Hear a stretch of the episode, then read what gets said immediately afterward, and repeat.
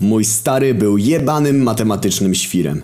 Początkowo było jeszcze spokojnie, po prostu używał do wszystkiego liczb parzystych, co większość osób robi podświadomie, ale mniejsza o to. Gorzej się zrobiło, gdy wielokrotności dwójki mu się znudziły i zamienił je na potęgi. Wtedy też stwierdził, że ułoży swój własny kalendarz, który zakładał 16 miesięcy po 32 dni. Pierdolił się 3 tygodnie z latami i skończyło się na tym, że w naszym domu był rok 1433. Potem ojciec wpadł na według niego genialny pomysł. Otóż kupując coś w sklepie, ilość danego produktu musi być potęgą kolejnego dnia. Na przykład we wtorek, kupując bułki, kupowaliśmy ich 8, bo tyle jest równe 2 do potęgi trzeciej. Z między innymi tego powodu zrezygnowaliśmy z bułek na rzecz chleba, którego zawsze kupowaliśmy jeden bochenek. Pamiętam jak w jakąś środę miałem ochotę na orzeszki ziemne, akurat byłem z tatą w sklepie. Pytałem się czy kupimy, a ten mi mówi, żebym poszedł i wziął 729 gramów.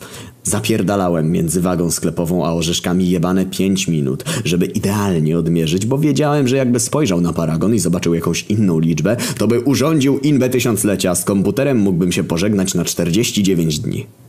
Na szczęście po katowaniu przez dwa lata potęg znudziło mu się. Na nieszczęście odjebało mu na punkcie liczb pierwszych. Raz jak byliśmy w sklepie widzimy Pepsi w promocji, że jak się kupi dwupak, to wyjdzie dużo taniej. Stary stwierdził, że weźmiemy więcej na zapas, no i kurwa wziął. Jebany siedem.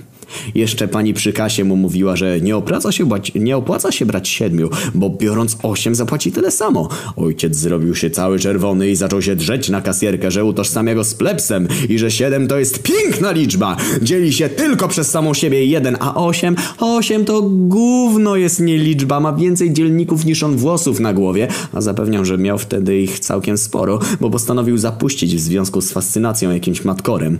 Matka szybko poszła po składniki z Ambigos, żeby uspokoić jakoś ojca, ale i tak przez tydzień pierdolił o tej kasierce.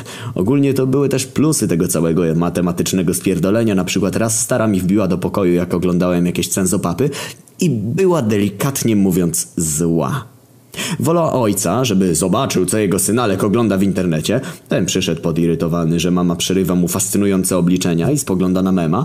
Następnie zaczyna kilkunastominutowy wywód o liczbie 2137, że to 322 liczba pierwsza. Suma jej dzielników wynosi 2138 itd.